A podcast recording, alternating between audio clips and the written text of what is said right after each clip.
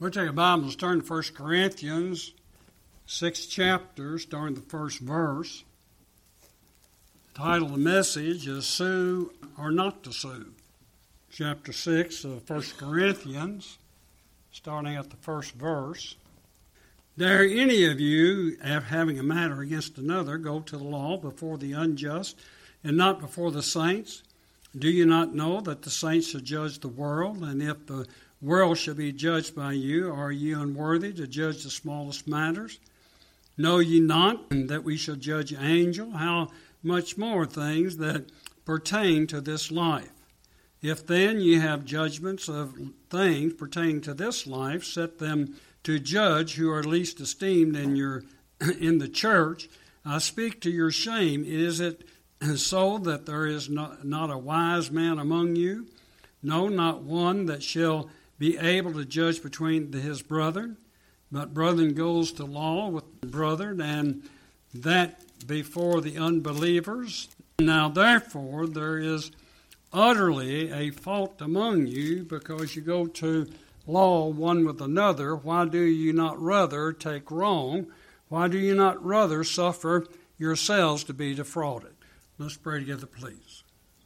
Most gracious Heavenly Father, we do come before thy throne of grace. We thank thee for thy blessings you give us in Christ Jesus and how you watch over us, protect us, and guide us and lead us and direct us in all things, and that we should be those that are wise, uh, have the wisdom on high, and that should make us wiser than the, those upon the earth, and the Lord, that we might walk in wisdom, understanding, and that you'd open up our understanding this morning that we might take what your word says, not add to it nor take away from it. We ask your mercies upon those without Christ, that you would be pleased to save, and the saints would you strengthen and edify us, and uh, that we might do the work that you've given us to do. We just praise thee and thank thee in Jesus Christ's name.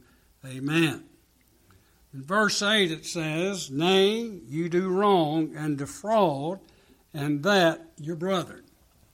we uh, look at this, and I titled Sue to Not to Sue. We're talking about uh, not criminal matters. It's not talking about murderers or somebody that's a kidnapper or those type of things. It's talking about settling disputes. And what uh, the Lord is saying here through Paul, his servant, that the church should be able to settle the suits. And we have examples in the Scripture that this is exactly what Jesus taught, like in Matthew 18 and other places, that, uh, that it, it take it to the church. And then if the church doesn't uh, hear, I mean, if the person doesn't hear then, then and they defy the church, then they'd be counted as a publican and a sinner. And so we'll look at that a little bit later. So they, the question is in any endeavor uh, do we promote or the cause of Christ, or do we take away from the cause of Christ? Do we? Uh, one of the worst things I can ha- think it can ever happen to a church, and I've seen it all my life, even from a kid on up. Uh, churches to get disputes in the church itself, and they're like pariah. They eat up one another almost. I mean, they just destroy uh, the fellowship and the congregation, and some will leave. and The church is split, and all these things happen, and that just dishonors and disgraces the Lord Jesus Christ because we're supposed to be a different people. We're supposed to be a changed people. We're supposed to be a loving people, and especially those that are followers of the Lord Jesus Christ. In our passage, we have an injunction for not going to court against a brother in Christ and one should suffer loss rather than take them to court. And we think about this could be boundary lines. It could be where somebody's borrowed money from you and didn't pay it back. And we just go on and on and on with all kinds of civil matters that we hear people going to court, you know, small claims court or the regular court to get it settled. And, and so, uh, in these things, we're supposed to take care of it in the church. I don't know of many, and I may be wrong, of churches that practice that.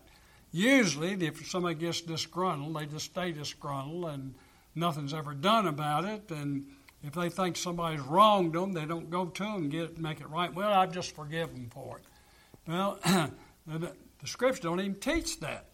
Scriptures be reconciled, get straightened out, and that takes the uh, the stress out of a church.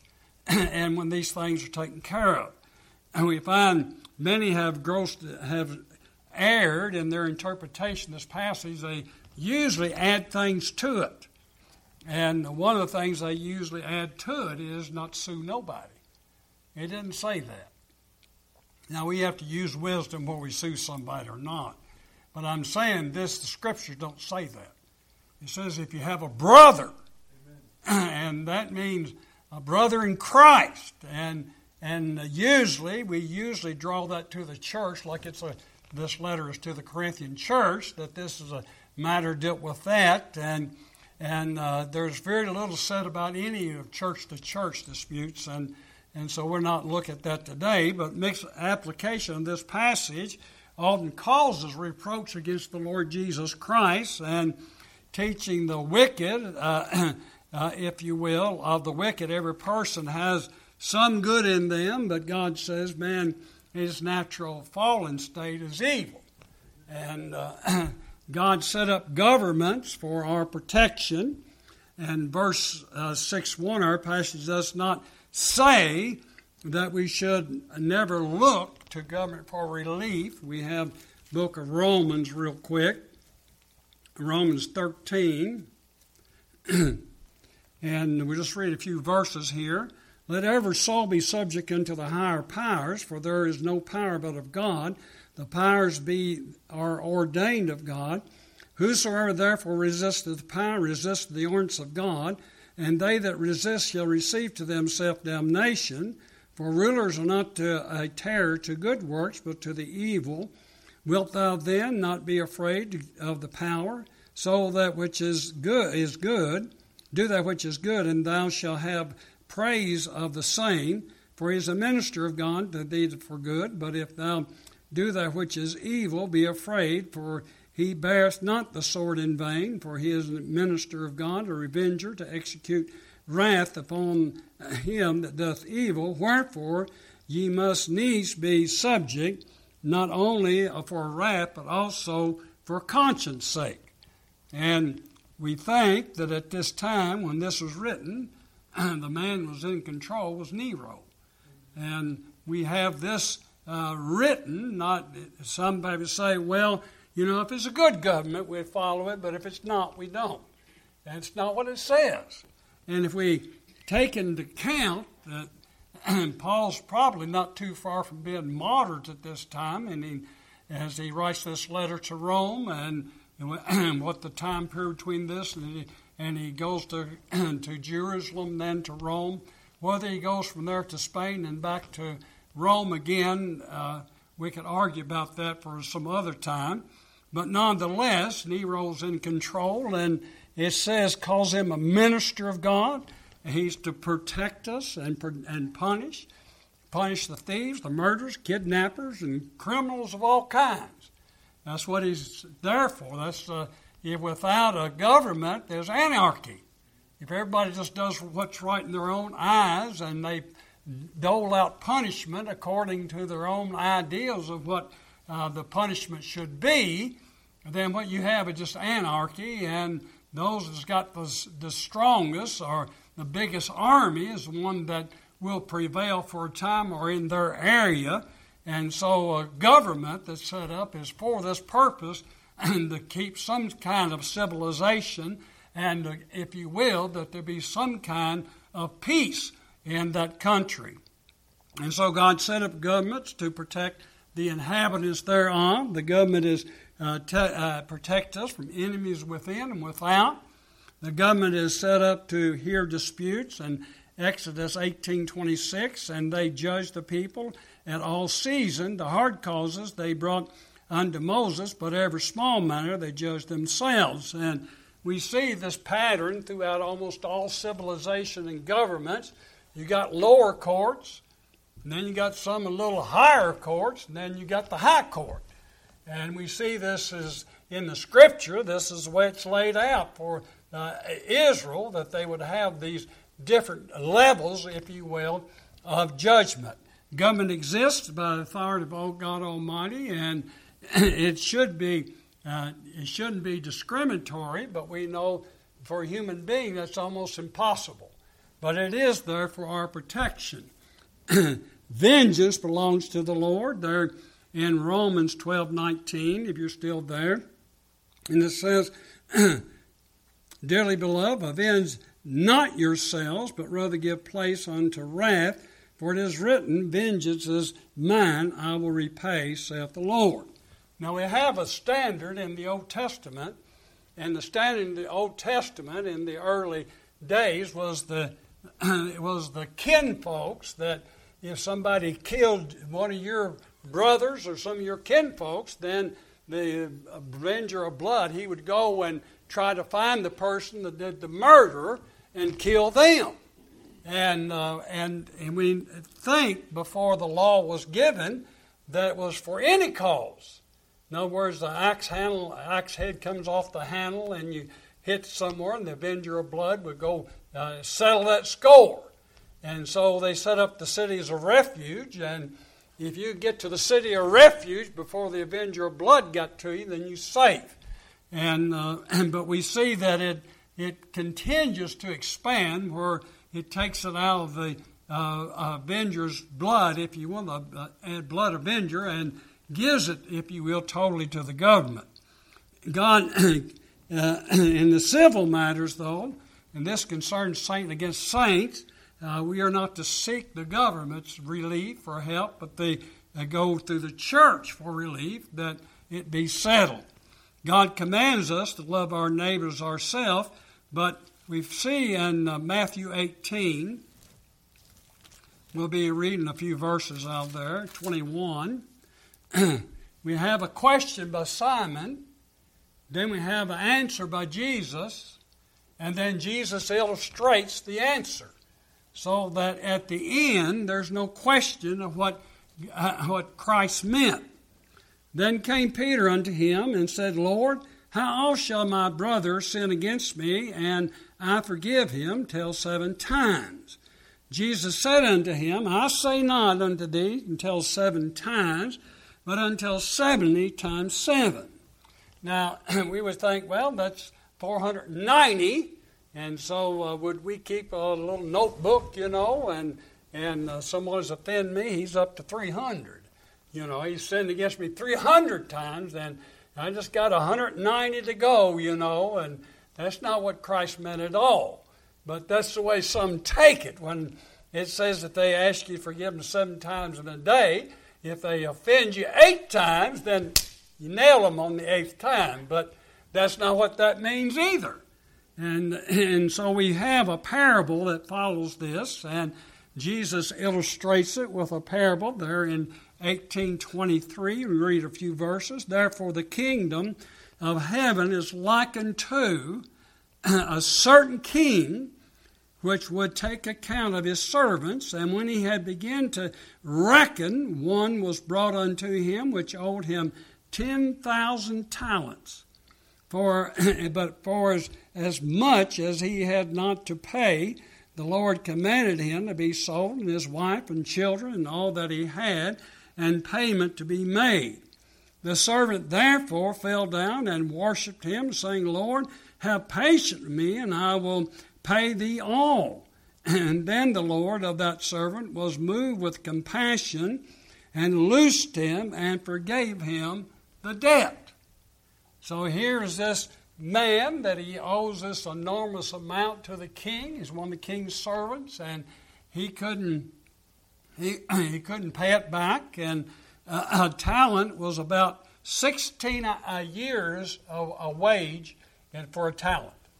And here we find that uh, he owed 10,000, so that's 160,000 years of wa- wages that he owed the king. And a penny or a pence is usually considered a one day's wage, and that's what's based upon. And so, uh, so then we, uh, the, the servant asks for forgiveness. The king forgives him his debt, and and uh, and so that everything looks well until we get to 28.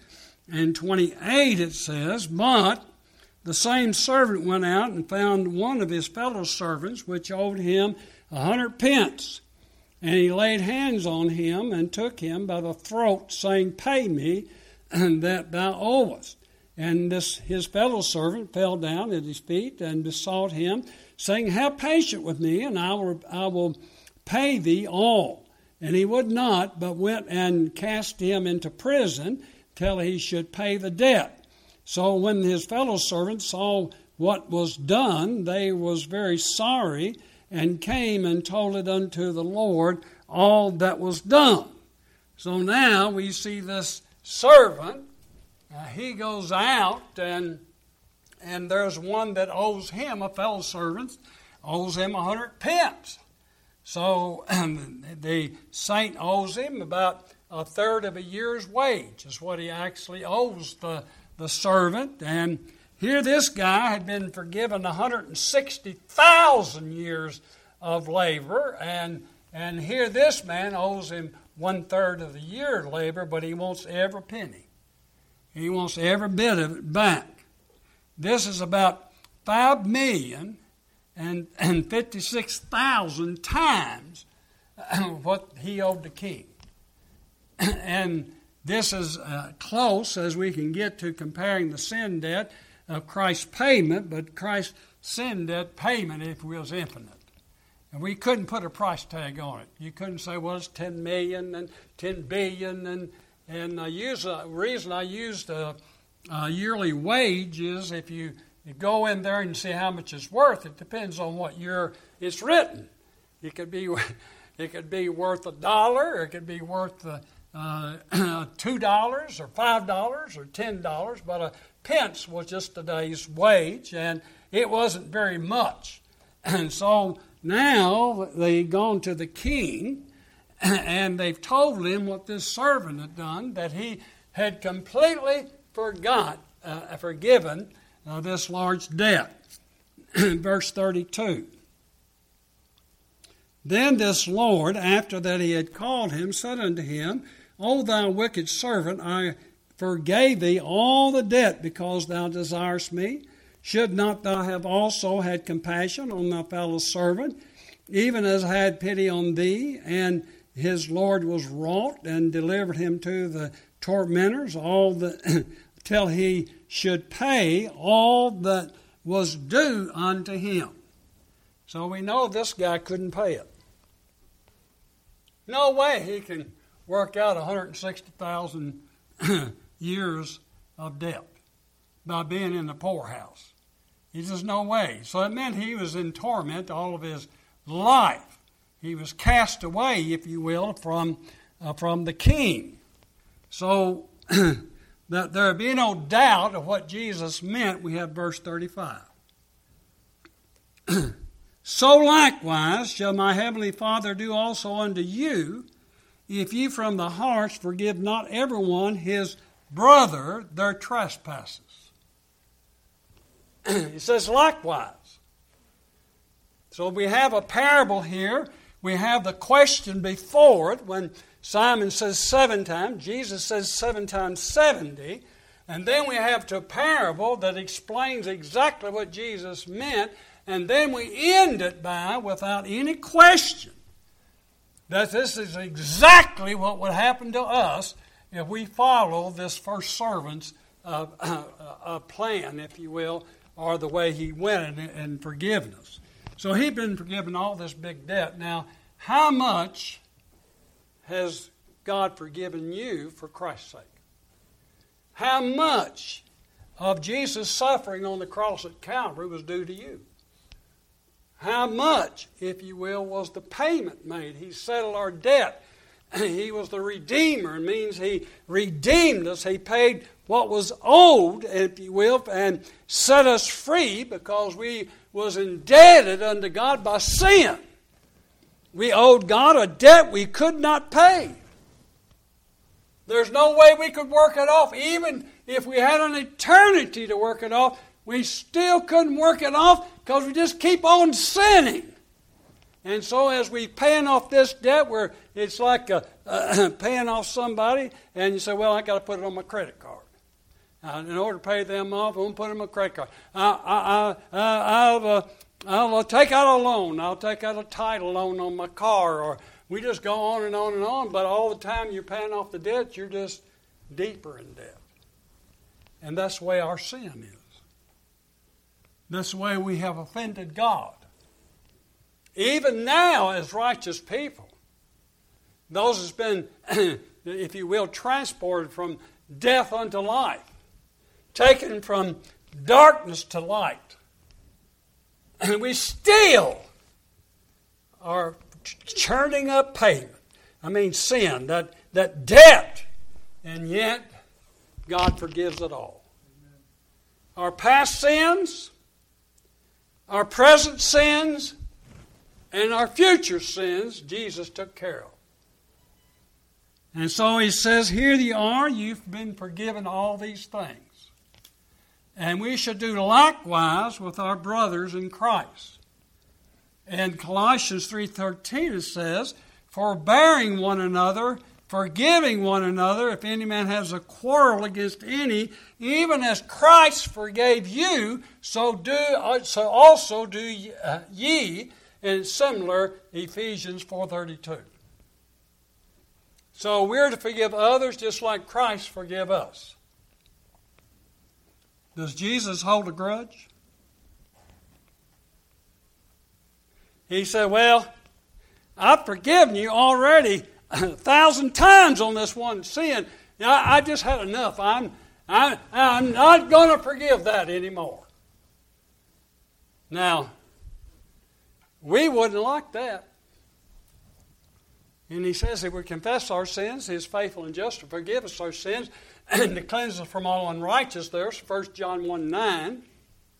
And so when we go to Christ, he forgives it. And when Christ forgives, it is us, you didn't do it. He doesn't say, George, I remember just a year ago I forgave the same thing, and I'm getting tired of it. Well, he'd have a right to. Here he's caused me to be born again, taken me into the family of God, put me in the kingdom of God, in the church of Jesus Christ. He's, he's done all this. and then, to show my gratitude, I sin.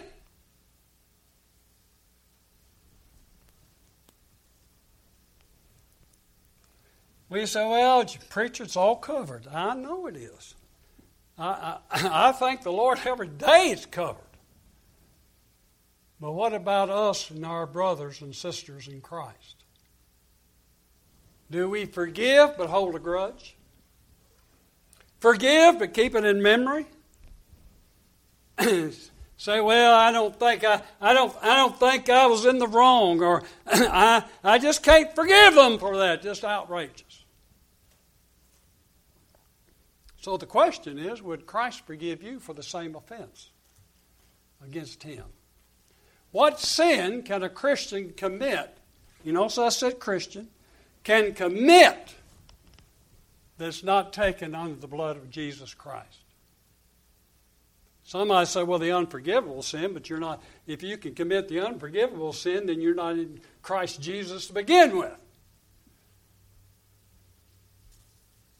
So, which one?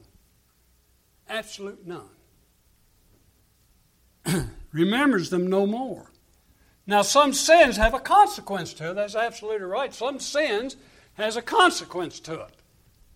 And what I mean by a consequence, we could take David, we could take different ones that have committed presumptuous sin, and presumptuous sins do has a, does usually have a consequence to it. You just cannot sin on purpose, sin against Almighty God on purpose.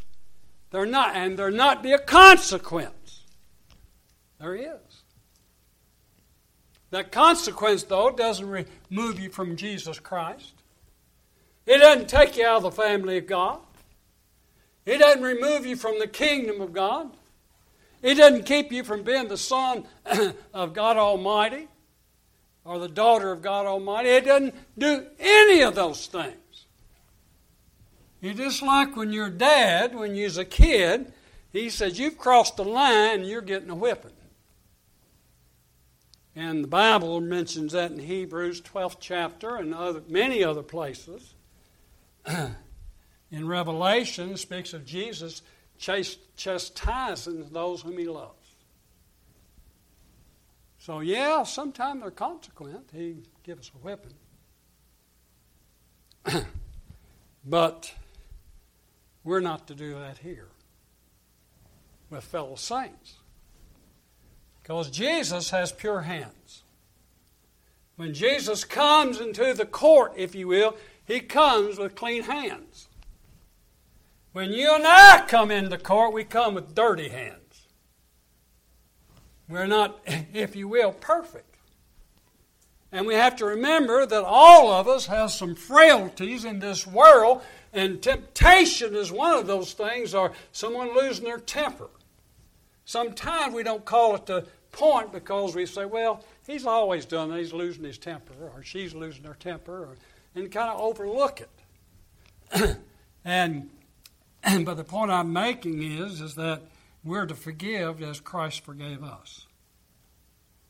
And I'm going to say to you, it's an impossible thing to do.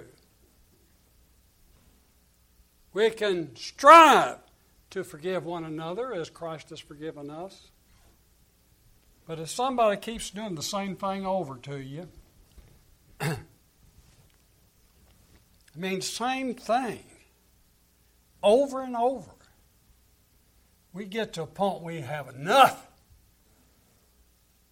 And they ask you to forgive me each time. You, you say, Well, you know, I'm up to 490 and I don't have to forgive you again.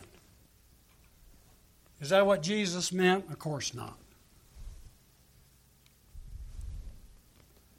the point I'm making is that we should be willing to forgive one another. Now, I always like to mention that the servant was going to be cast into prison with his family until he asked the king for mercy. When he asked the king for mercy, then the king forgave his debt. And then we have the servant that had been forgiven. He goes out to a fellow servant. This would be like another saint. And they owe him just a little bit of money compared to what he owed. And they take them and put them into prison.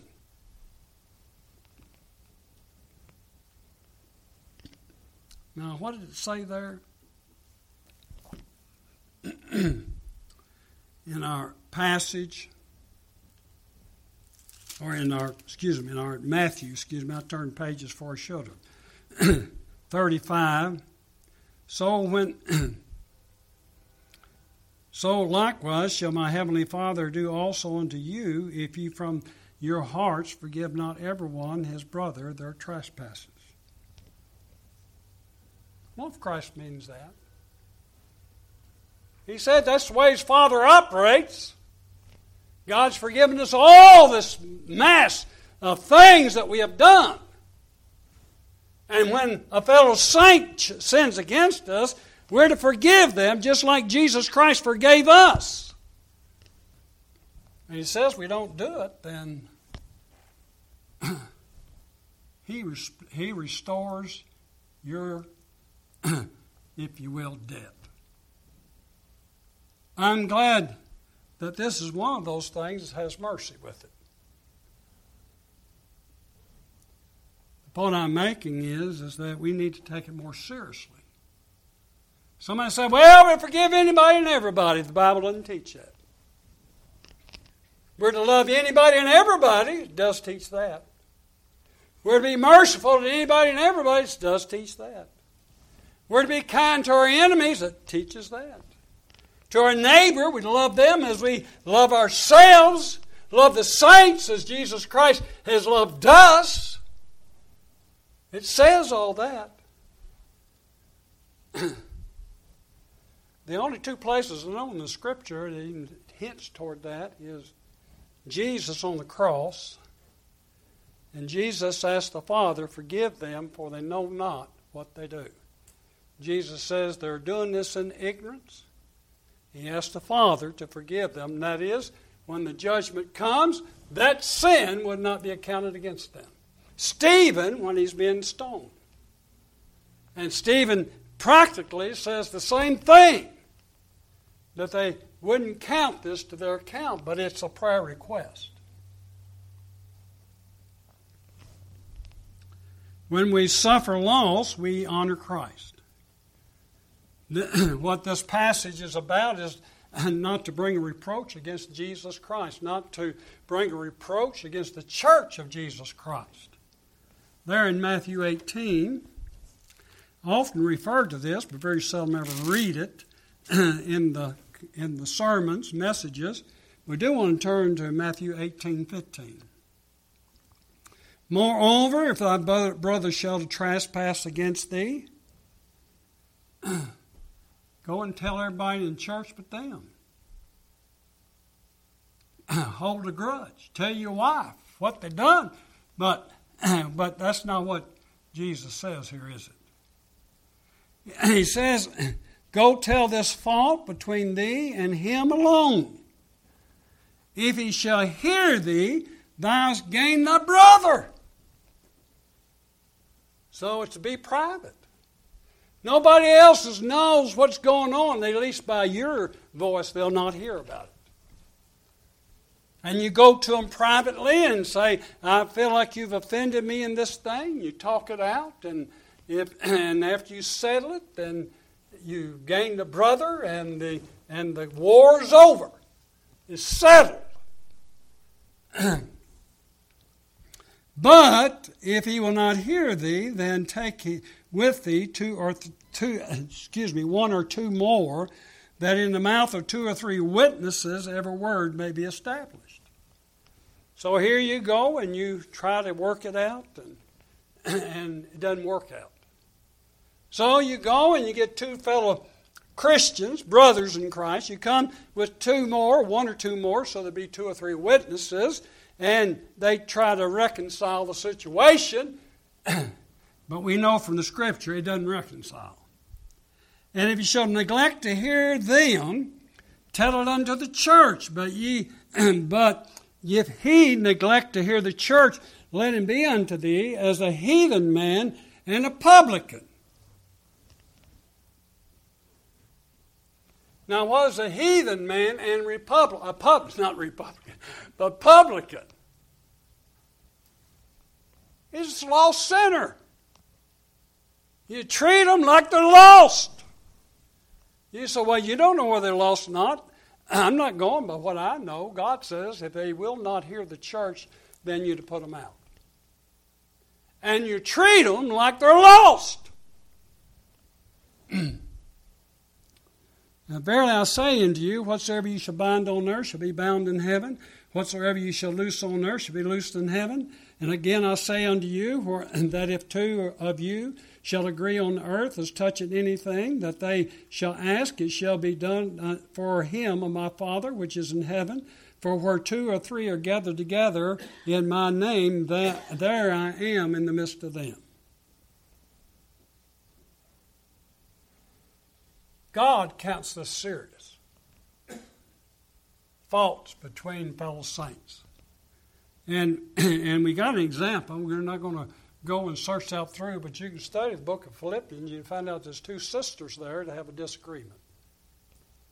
And he tells one of, one of the men there, go and help her out. Get this thing settled.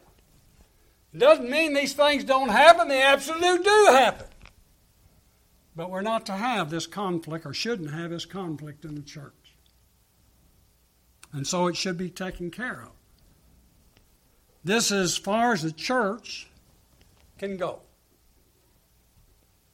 We don't blackball them, and uh, I mean that in the sense there are other scriptures says no, not to eat with them, but we're not to blackball them in the sense of go out and get, try to give them a bad name in the community or say uh, put writings on their in the newspaper or something. We're not to do any of those that kind of things. as far as the church is concerned, it's over. If the saint would repent and come back, as it mentions in in Corinthians that they repent and they come back. In Second Corinthians, where it mentions, I think, seventh chapter, where they come back and they desire to be reinstated, then that's what the church does.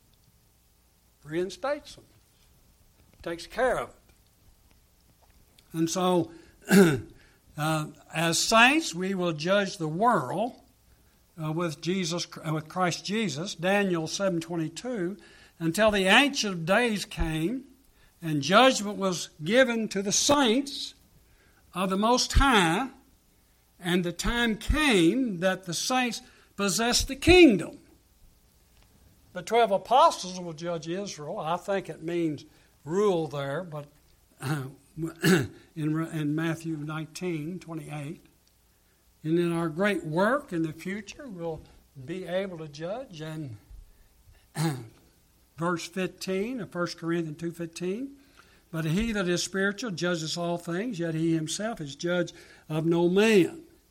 Verse 3, the judgment of angels. Is this evil angels or good angels or who what angels they are or all angels? He just says we shall judge angels. I've heard arguments for both. I'm inclined to believe it's all angels, but I can't prove that, so I'll not go further than that.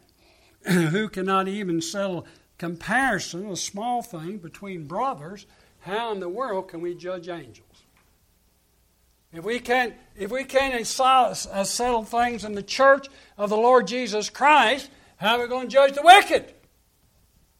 I mean, we will be with Christ when He judges. 7a, the word fault here means to decrease, defeat. The fault was the diminishing of the cause of Christ for earthly gain. They had already lost before they even started. Greed is destroyer of faith. Greed is destroyer of mercy. Greed is a destroy almost everything in your life. Covetousness, if you will, is greed on steroids. And when we are, have a nature of covetousness, then let me say to you, it outrules God. so we're not to be covetous. They would suffer and be defrauded, rob for Christ's uh, cause of Christ. You're going to a law. This is copied. You're going to a law is an inferior or deficiency. You ought to know of a more excellent way. That's pulpit commentary. And do we know a more excellent way? Just read it. That's the more excellent way. They violated a common precept in 1 Thessalonians 4 6 that no man go abroad beyond and defraud his brother if any matter, because the, the Lord is the avenger of all such, as we also have forewarned you and testified. So we turned over to the Lord, but we have a responsibility to confront them first and then turned over to the Lord.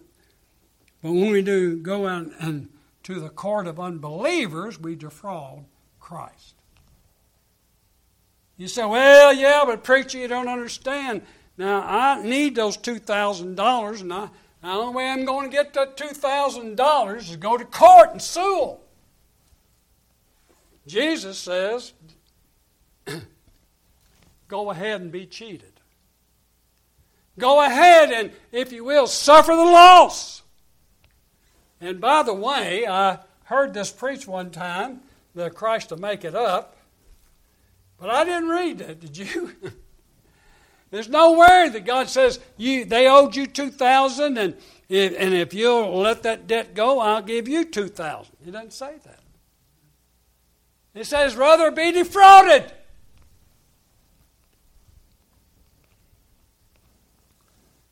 we have a greater thing involved than whether I get paid back. It is the cause of Christ. There's nothing worse than battling Christians. Nothing. Nothing destroys speaking of the love of Christ out of one mouth and hating your brother or sister out of the other side. And some people will say, well, nothing but a big bunch of hypocrites down there. sometimes they say that it's not true. But sometimes they say it, it is true. There in 1 Corinthians 6 9, know ye not that the unrighteous shall not inherit the kingdom of God? There's who would be the innocent party? I, I've heard this, not so much when I was growing up, but as I have gotten mostly in the independent work, is the innocent party. And this passage, by the way, does have an innocent party to it. it does have. It's the brother's been defrauded. But sometimes when we talk about the innocent party, there's usually two wrongs. Maybe one is more guilty than the other. Maybe one has uh, been more offensive than the other. But it's hard to say on every occasion that I'm innocent. I may have caused something, may have triggered somebody to say, if you will, lose their temper toward me and then grin about it. Uh, you've probably never seen this. Just think here's one brother in Christ, here's another brother in Christ. The one is over jabbing him. Till he loses his temper. Said, look at that. He just he lost his temper and all this. Now you need to. I'll, I'll forgive you if you ask you for it. But let me say to you, you start prodding, you're part of the cause. Will you cause the cause of Christ to move forward or backwards? Will you suffer loss if it's necessary? As far as the rest with you cause the wicked to, to pay? Now, somebody says, well, what do we do about other things? That you have to settle into uh, with you and the Lord because we don't have any instructions on that. Or it's a lost person. Because they're sure not coming to church to get it straightened out. And so we need to find out what God's remedy is for that. and I don't have the time to go through what I believe on this particular thing and the scriptures I use for that. Will you cause the cause of Christ to move forward, backward? Will you be the one that, if you will, has been a trip, uh, uh, tripping those coming to Christ, and if you will, cast them out of the way? You say, well, preacher, we believe in election. You absolutely do. Did you ever read the scriptures? If you don't warn the man of his wicked ways, and he dies in his wickedness, God says he'd counted blood on your hands. If there's a if there's a saint, if you will, and they turn from their righteous way and go into the wicked way, and you warn them not, then whose hands is the blood on? Yours. So, the answer to what we should do is the cause of Christ. Not what's best for me and my family, but what is best for the cause of Christ. what is best, if you will, to illustrate the Word of God. When I hear people, I'm just going to throw this in because we're Uh, at the time, so this is free time here. I'll just throw this in. When somebody stands up and say they forgive a commit, you know, somebody's killed their daughter or their wife or somebody, something like that.